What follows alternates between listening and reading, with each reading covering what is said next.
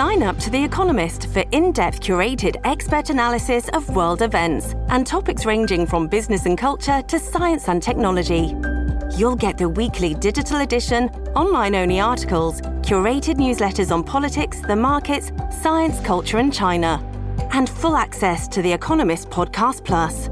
The Economist is independent journalism for independent thinking. Go to economist.com and get your first month free. This episode is brought to you by Shopify. Whether you're selling a little or a lot, Shopify helps you do your thing, however you cha-ching. From the launch your online shop stage, all the way to the we just hit a million orders stage. No matter what stage you're in, Shopify's there to help you grow. Sign up for a $1 per month trial period at shopify.com slash special offer, all lowercase. That's shopify.com slash special offer. Hello, everybody. This is Marshall Poe. I'm the editor of the New Books Network. NBN listeners like to read books and buy them. So we thought we'd tell you that right now, our friends at Princeton University Press are having a remarkable site wide sale. You can get 50% off books, including ebooks and audiobooks, with the code 50, F I F T Y, at checkout until May 31. You can save some real money on Princeton University Press books. I encourage you to go there and check it out. Welcome to the New Books Network. Welcome to New Books in Journalism, part of the New Books Network. I'm Jenna Spinelli, an instructor in the Donald P. Bellisario College of Communications at Penn State. And I am delighted to be joined today by Paula Ellis, uh, who is one of the authors, along with Paul S. Voakes and Lori Bergen, of News for Us Citizen Centered Journalism, which was published in 2022 by Cognella Academic Publishing. Paula, welcome to the New Books Network. Thanks for joining us. Hi, Jenna. Thank you. So, why don't you just start off by telling us a little bit about your background and how you became interested in this this idea and the the practice of citizen centered journalism? Great. So it's a long it's a long career, uh, more than thirty some years in journalism itself and always focused at the intersection of journalism and democracy. I mean, doing lots of kinds of things, but really my abiding interest is in the essential role that journalism can and should play in a democracy. And I did that through many kind of roles, which I won't drag you through. But the culminating in being an officer of Knight Ridder newspapers. Not many people probably don't remember it anymore, where I had worked for 26 years. And so I was on the management team that sold the company on June 23rd, uh, 2006. Who could forget? And up until that point, and certainly much more aggressively after that point, I have been trying to figure out what's the way forward for journalism that specifically exist in service to democracy. Mm-hmm. And I was able to explore that some during my seven years as an officer of the Knight Foundation. But then I left there and I served as a senior associate at the Kettering Foundation, which is much more deliberately focused on democracy. And so I get to sort of skulk around and learn from them. Right. Yeah, and I I do want to go back in time a little bit. You talk in the book about the 1988 presidential campaign and how that was sort of a light bulb moment perhaps for you. Tell us about what you what you saw then and sort of the the notion that, huh, I wonder if things really have to be this way.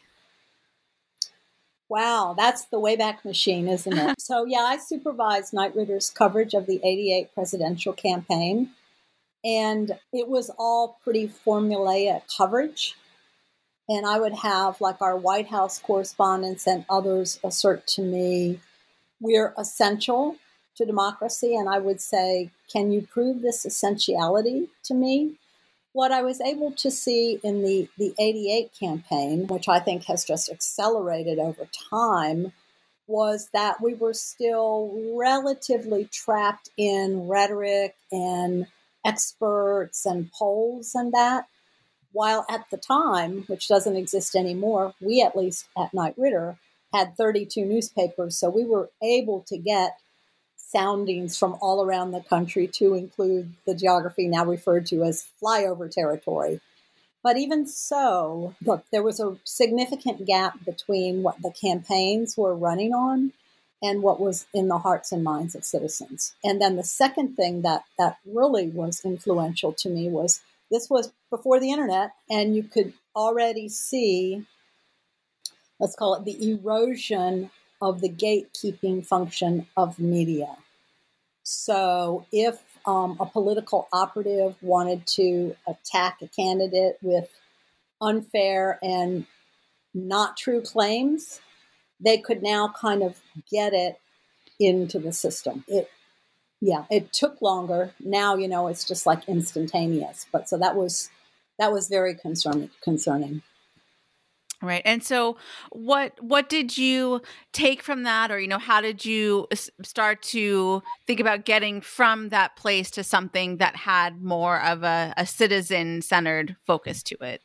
Yeah, so I was then part of something that was called either affectionately or derisively the public journalism movement, sometimes also the civic journalism movement, and I wrote a chapter about it in the textbook. And and it was such a minor tilt shift to just try to say, let's find out what citizens, people are thinking about. Maybe we can conduct forums to hear from them. Maybe they can give us questions and help to frame what the issues are that we should explore.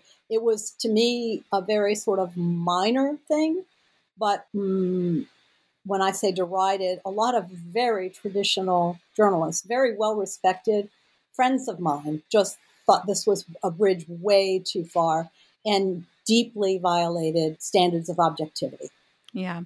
And you know, some of that skepticism is is still around. I think a lot of the people who were working in newsrooms in the 90s are now teaching at journalism schools and maybe carry some of those views with them. And so I, I wonder if if you could talk about how, you know, given that you're also working in this area now and you were kind of around back then how does the, the the, energy or the kind of feeling uh, around citizen centered journalism you know how does it feel now compared to how it felt back then? Oh i think that we see so much energy around first of all people just um, creating news outlets. It's you know it's like an explosion of creativity grassroots, close to the ground. So we, we just see a lot of energy and creation there. And I also think one of the things that I spent my time worrying about was, and people say, mm, why are you still working? Is I did feel that we contributed to helplessness and hopelessness. And that we helped to socialize people into sort of a helpless thinking and and you can see a strong movement against that. I mean, you see that showing up in society in all sorts of kind of ways. But I think you also see in media outlets now hmm, a lot of we need to look at this differently. You see a lot of challenging of the hegemony or the sort of mainstream view of what who gets to frame this reality. whose voices are we listening to? And so you see movement journalism coming about. You see all kinds of very fascinating perspectives coming in.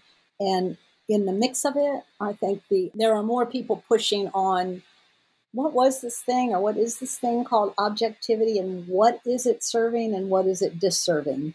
And so I think, and then I'll stop here, but I think the public journalism movement, whatever, helped to foster a lot of new thinking.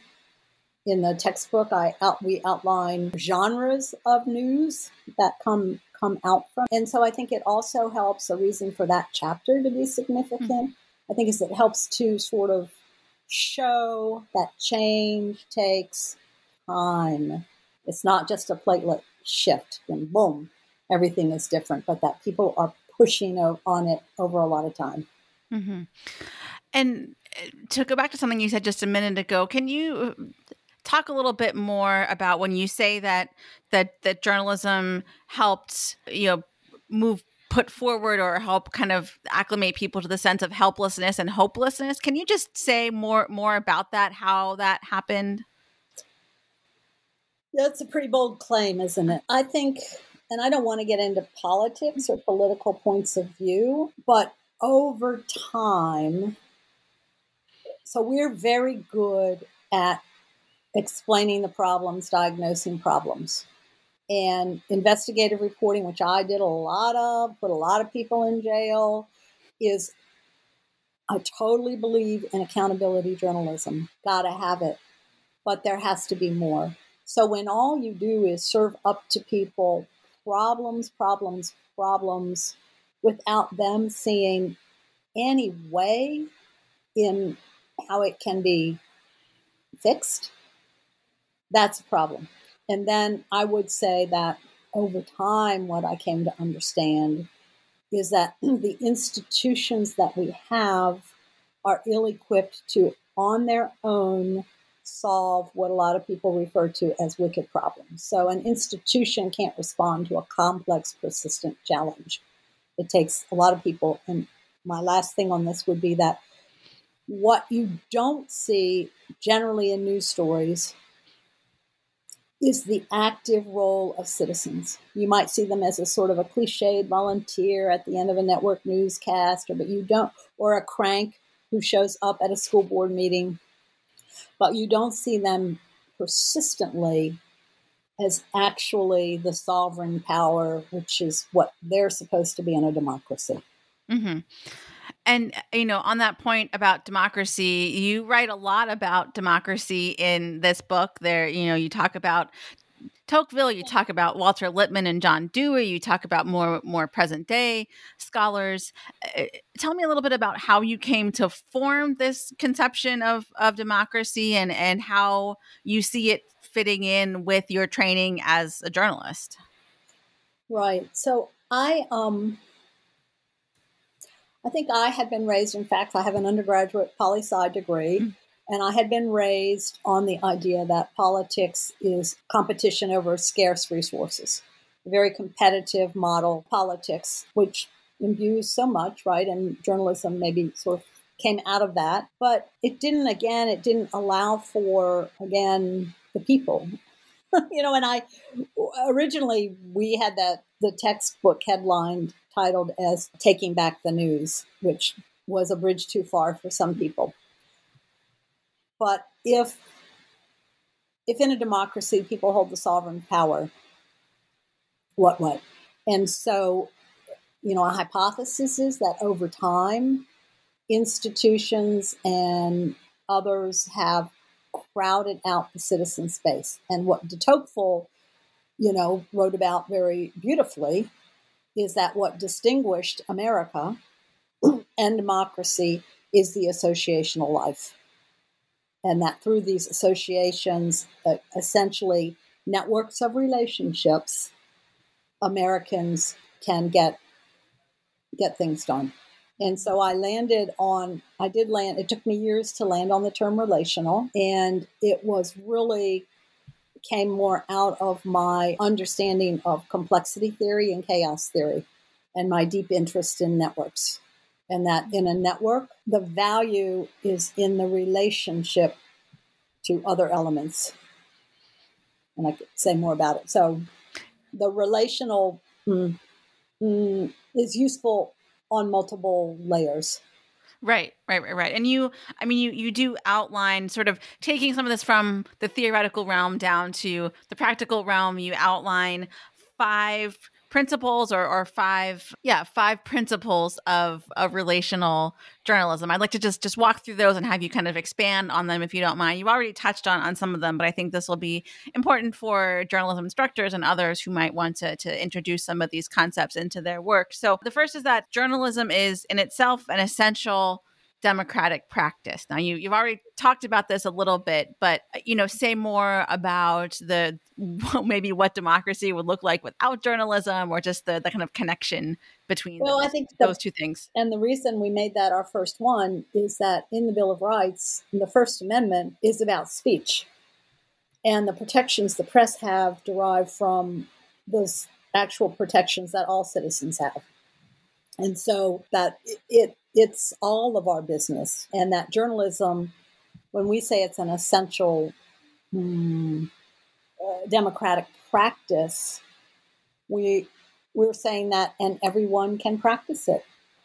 It's not there's a role for professionals, but there are roles for others, and yeah, all right, and this this leads to the next point, which is you know citizens and and collaborators and those types of relationships. I know you talk about the work of Albert Dzur here and you know, democratic professionalism and and how how to expand those ideas of, of what professional norms look like. So what is you know what do you see that taking shape in, in, in journalism?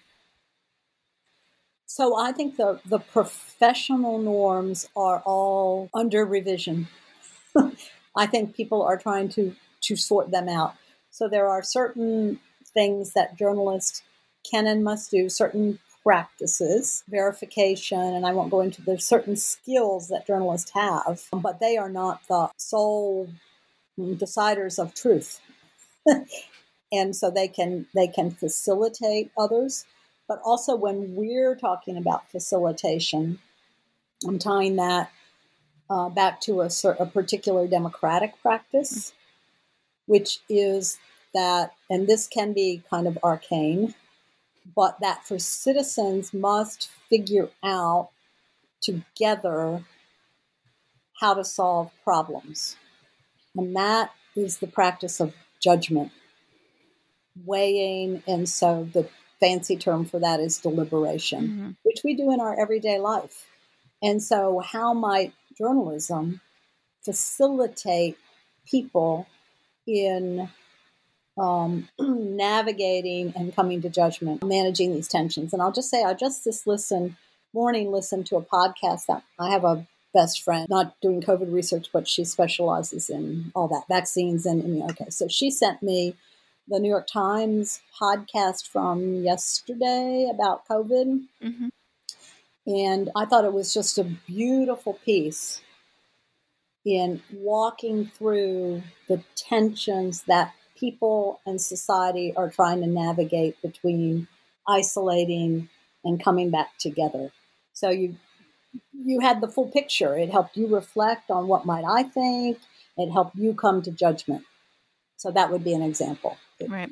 And, and, there was actual kind of citizen perspectives. It wasn't just you know reporters out there saying you know taking the sort of all-knowing stance. There were actual actual voices or actual data in there from i believe was a was a poll in this case or focus groups or or something along those lines. it was a poll that he, he was using. So i think the other thing just to about mm-hmm. this idea and where where you might think this really mm, is revolutionary to a degree is that you know the mindset shift is that number one, we can care about communities and the people who live in them.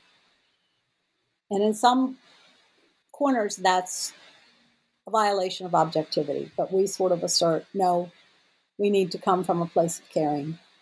And we assert that, you know, the, the disciplines of journalism pretty much came out of the Enlightenment era. You shove information into the system, people are rational beings. They will make the right decisions. And I won't go into all the reasons that we know that that's not true.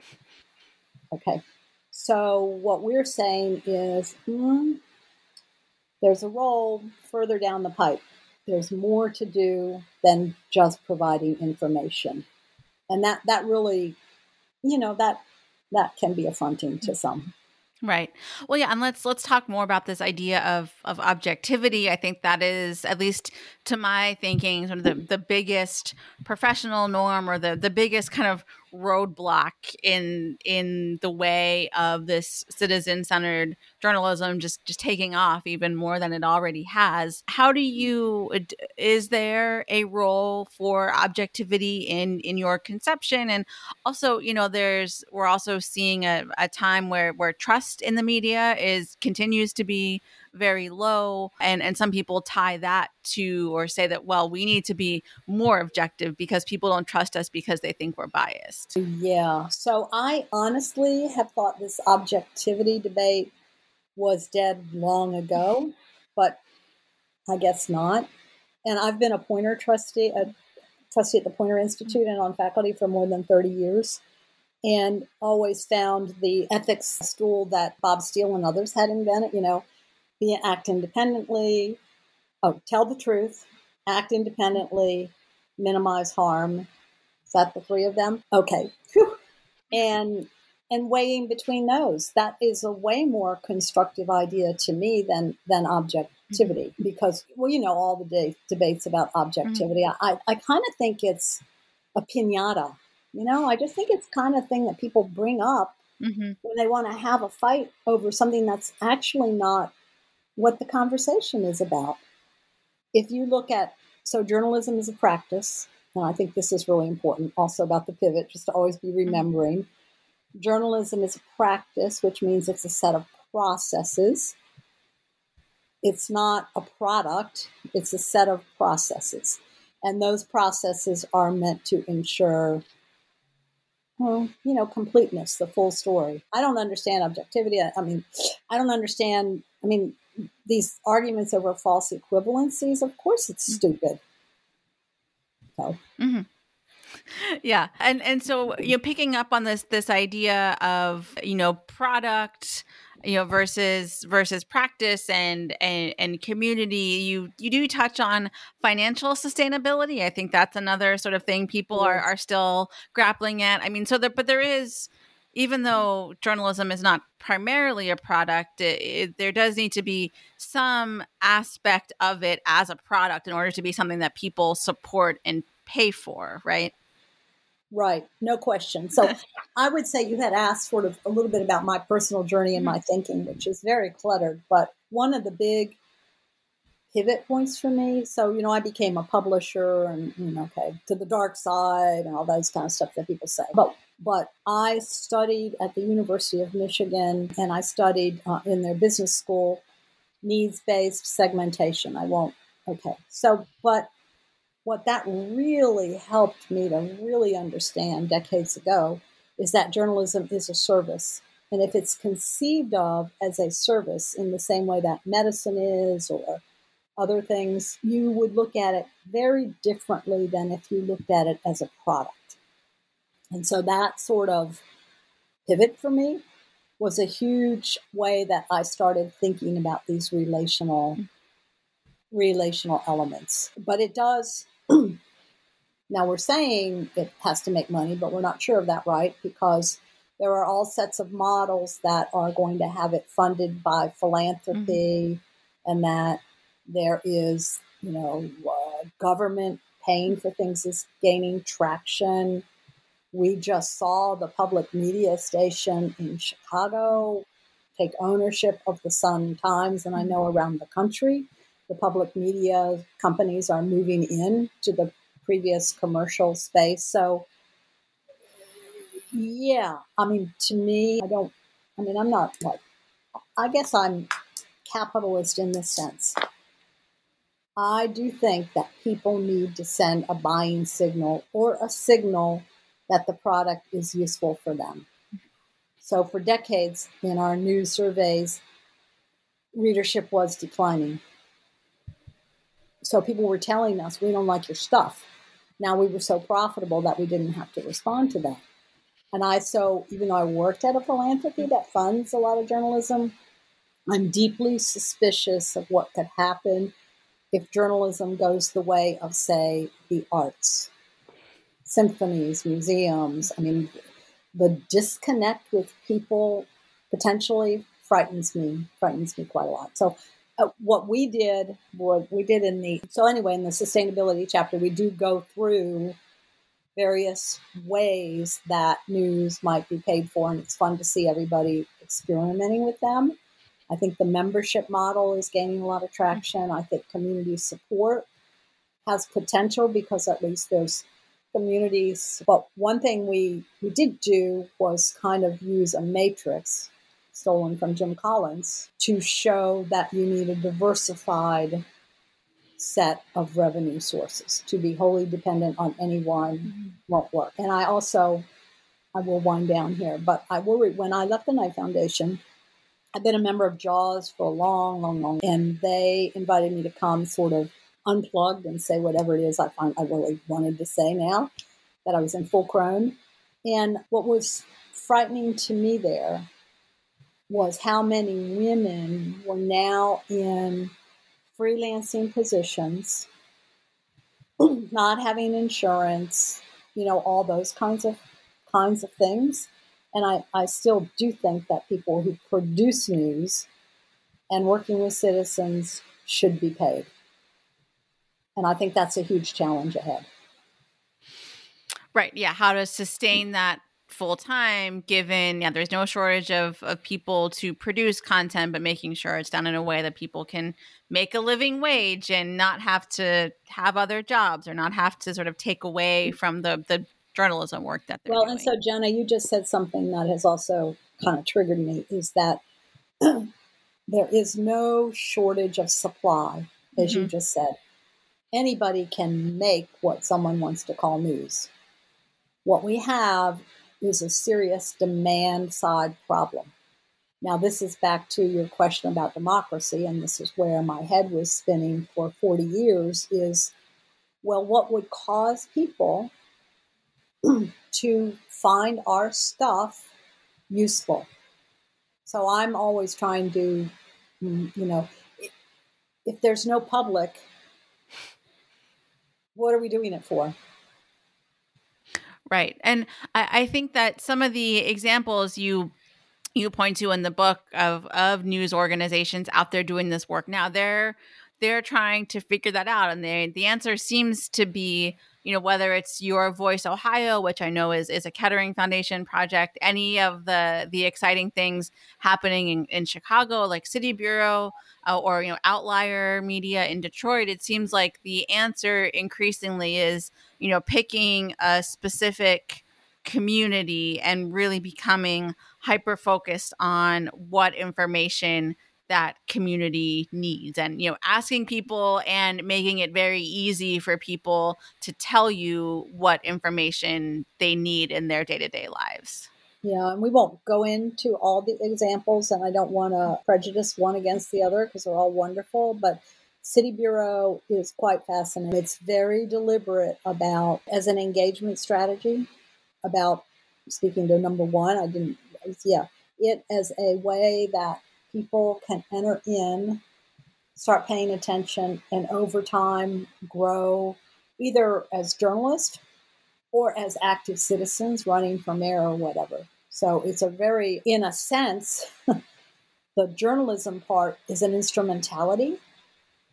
This is where doing journalism helps me to become and think about citizenship. Yeah, in a way. And I think the, the book was so choosing and now mm, there's just an explosion of entities. Mm-hmm. And so I think that the important thing here is to just unleash the creativity and see what what will be figured out. And one one more thing to this point, I would, you know, it might be a false polarity, but I do worry quite a lot about national news, particularly as national everything is seeping into local everything. There used to be like a big difference in perceptions. Okay.